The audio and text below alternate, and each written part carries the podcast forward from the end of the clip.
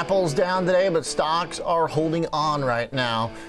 Let's talk some more picks and dive into a couple companies that pay out a dividend. Joining us, Kevin Simpson, founder and CEO at Capital Wealth Planning.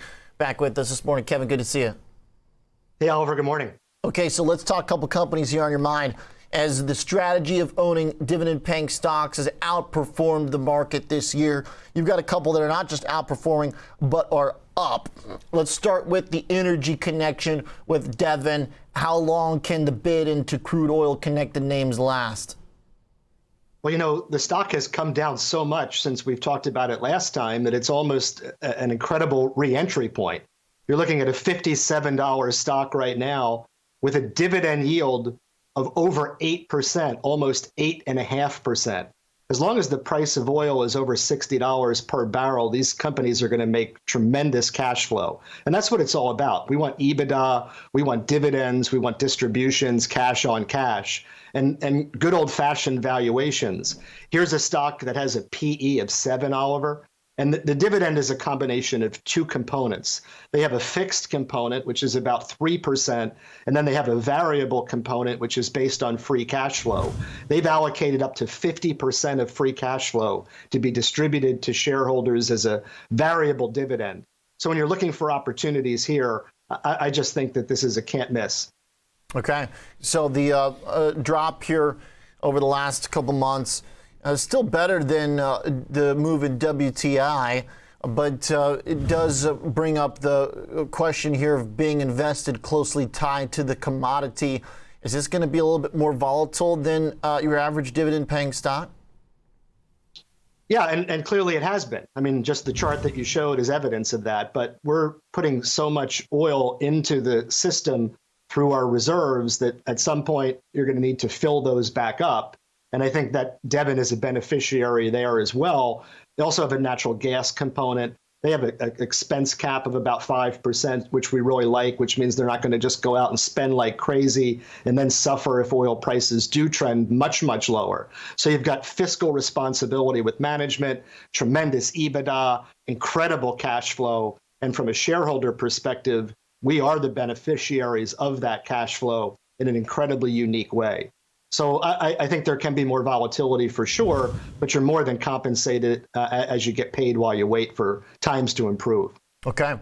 Let's talk uh, staples, which have been somewhat disappointing as a category. In fact, just the last few days, we saw staples as a sector get really slammed down to new year to date lows. Uh, but one very obvious outperformer is General Mills. I mean, this thing is up from 67 bucks to 78 this year, and that's after people were saying for years the cereal business was dying. So what changed?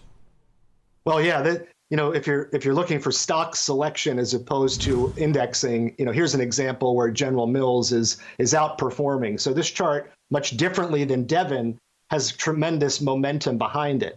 You've got a two and three quarter dividend yield, so still rock solid dividends. In fact, they declared a dividend yesterday, Oliver, which makes it now the 124th consecutive year that General Mills or its predecessor companies have paid dividends. What I also like about it is over the past 10 years, it's had a dividend increase of about 5% per year on average.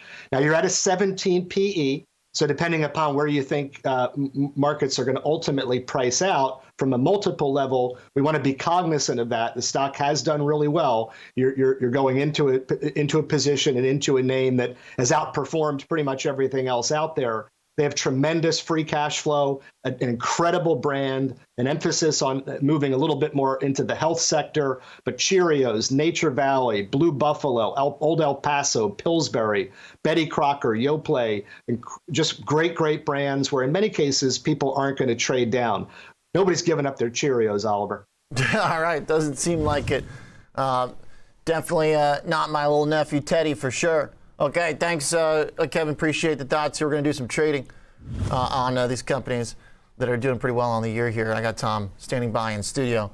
All right, let's get bullish on some cereal, Tom. What do you think, General Mills?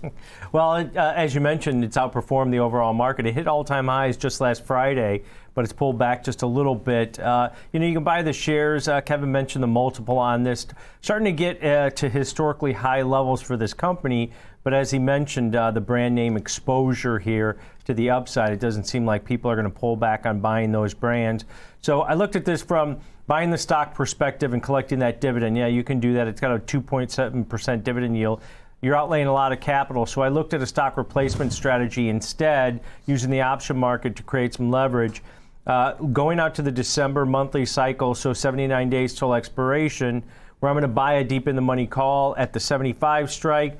It's got that higher delta, so it reacts more like the stock. So if you think that General Mills over the next three months or two and a half months is going to hit those all time highs that we saw last Friday and continue to move higher. You're paying a debit of roughly about six bucks. It's actually trading a little bit lower than that right now. But the debit that you pay is the risk as opposed to buying 100 shares. Uh, every call for every 100 shares on this one. So your break even of 81 bucks, that's only about 4% above the current share price uh, in General Mills. So if you think this stock's going to continue to rally into the end of the year, outperform the market, this is a lower cost capital way to get into a bullish trade, but you do need that move back to all-time highs to be profitable on this uh, this position. Okay. All right. So you need a pretty big bounce here. Yeah. Uh, on the thing to continue, which it already has. Yeah. Great stock so far this year. Yeah. How about Devon? Similar approach, or how do we mind that volatility that's attached to it. Yeah. Um, Kevin mentioned in his commentary on this one paid to wait. Uh, and that's the strategy that I looked at here in Devon en- Energy uh, based on that big, massive dividend that they pay. Uh, the stock's pulled back about 28% from eight year highs that we saw uh, in June when crude oil was trading $120 a barrel. So you got to take that into consideration. But I like to look at uh, paid to wait type strategies where you have that massive dividend yield and you can sell some upside calls against your long stock position uh, to create more yield. So I looked at a covered call strategy for every 100 shares of stock that you buy in Devon Energy. Uh, you sell one of the October 63 strike calls. Your debit's going to be about 55.90 on that one. Uh, your break even's 55.90 also over the next 23 days. Uh, so basically, you're buying the shares, but you're buying them at a discount because you get to collect that option premium, uh, which is out of the money to the upside here by about five, six dollars to the upside. So as you get closer to October expiration, you can adjust that call, right? You can buy it back at a cheaper price because time decay takes uh, effect, and then sell another call out in a weekly or monthly cycle in Devon, which creates more credits, which reduces your break even point and create, creates more yield on this position, increases profitability. So paid to wait, as Kevin mentioned, this might be the way to play it where you can collect that dividend. Okay, got it. Never uh, hurts to get paid to wait. Yep. Okay, uh, thanks, Tom.